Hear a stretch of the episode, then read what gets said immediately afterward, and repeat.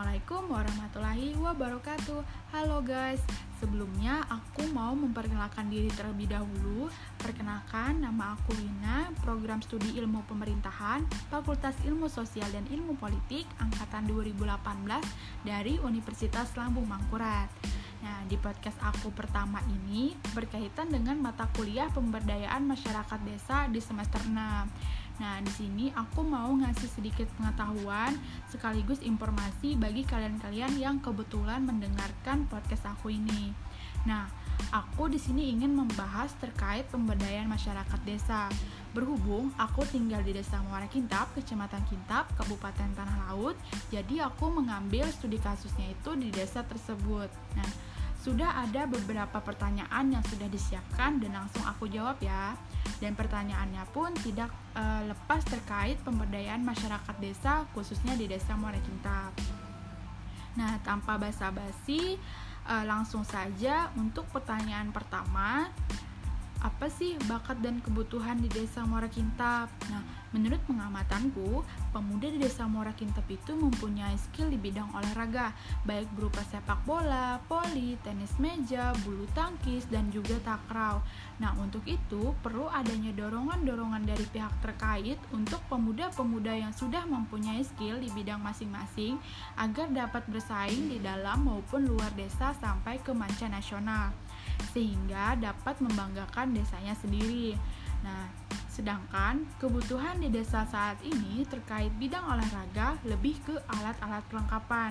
Karena minimnya bantuan dari pihak terkait mengenai perlengkapan olahraga, sehingga pemuda malas berolahraga dan kurang mengasah skill yang ada.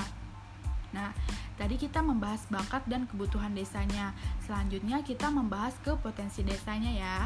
Nah, jadi pertanyaan kedua, apa sih yang dapat kita lakukan apabila di desa kita itu memiliki sumber daya alam kelautan yang dapat dijadikan objek wisata? Nah, menurut aku, menurut aku pribadi nih, kita sebagai pemuda dan sekaligus sebagai mahasiswa harus bisa mengubah pola pikir masyarakatnya terlebih dahulu dengan cara berdiskusi uh, secara langsung uh, akan besarnya pengaruh potensi desa untuk kemajuan desa. Nah, setelah itu kita bisa bekerja sama dengan aparatur desanya maupun masyarakat-masyarakat yang turun aktif untuk mengelola objek wisata tersebut. Karena masyarakat sangat berpengaruh dalam hal pengelolaan, seperti menjaga spot-spot yang disediakan, kebersihan lingkungannya, dan juga keamanannya. Nah, selanjutnya pertanyaan ketiga masih terkait tentang desa. Nah, di dalam sebuah desa e, memiliki keberagaman, baik dalam agama, suku, ras, dan budaya, serta bahasa yang berbeda-beda. Nah, kemudian nih, misalkan terjadi peristiwa pertikaian antara dua orang dengan suku yang berbeda. Misalkan kan e, suku Bugis dan Banjar. Nah, seorang manusia itu kan mempunyai emosi di dalam dirinya. Kadangkala kita bisa meluap meluapkan amarah, kekecewaan, dan kesedihan. Nah, emosi yang ada dalam diri manusia dapat menyebabkan konflik karena beberapa alasan. Nah, misalkan contohnya, kita mengambil contoh uh, orang uh, dengan suku Bugis dan Banjar saling bertikai karena saling mengolok-olok antar suku. Nah, timbulnya suatu konflik biasanya mengarah kepada kekerasan, apalagi berhubungan dengan antar suku. Nih, mungkin nih dua belah pihak saja yang saling bertikai, namun bisa jadi orang-orang yang memiliki sama-sama suku turun tangan karena membela sesama suku tersebut. Nah, untuk mencegah konflik yang bisa berakibat pada kekerasan, apalagi terkait dengan suku, diperlukan rasa saling menerima keberadaan masing-masing individu maupun kelompok yang bertikai. Nah, salah satu cara untuk mendorong perdamaian, diperlukan pihak ketiga sebagai pihak untuk mendamaikan dua pihak yang berselisih agar tidak uh, meluas atau memanas. Nah, jadi kadangkala kita merasa takut nih uh, dalam menamaikan perselisihan. Kita khawatir kan uh, apabila kita apa ikut campur dalam perselisihan atau pertikaian, masalah akan timbul lebih parah. Padahal tidak demikian. Nah, justru dalam perselisihan atau pertikaian tersebut diperlukan orang ketiga untuk mendamaikan.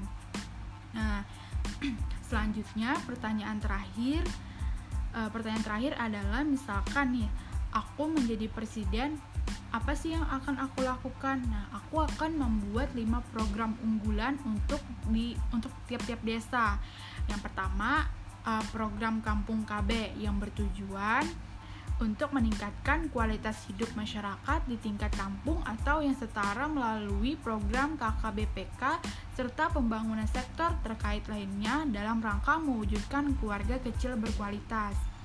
Yang kedua, program pengembangan desa pesisir tangguh yang bertujuan untuk mengidentifikasi potensi permasalahan desa-desa pesisir dan pemilihan desa sebagai lokasi program P D P T sebagai data dasar dalam penyusunan desa pesisir tangguh terhadap ancaman bencana alam. Yang ketiga, program pengaktifan kembali BUMDES yang dibekukan. Nah, BUMDES dibekukan biasanya terjadi dikarenakan manajemen BUMDES yang buruk. Nah, adanya BUMDES ini sebenarnya sangat membantu warga sekitar dalam meningkatkan perekonomian. Diperlukan dukungan dan kerjasama yang baik dengan warga agar BUMDES dapat berkembang dari segi anggota, program, dan juga omset uh, yang, di, uh, yang didapatkan oleh BUMDES itu sendiri. Yang keempat, program membuka pusat kegiatan belajar masyarakat atau biasa disebut P K B M. Nah, jadi sistem pembelajaran ini lebih mendorong untuk meningkatkan skill atau keahlian yang dimiliki. Yang terakhir, program B P J S Desa Mandiri. Nah, B P J S saat ini menjadi kartu sakti yang bisa meringankan biaya pengobatan warga Indonesia. Namun, sayangnya tidak semua warga memiliki kartu tersebut.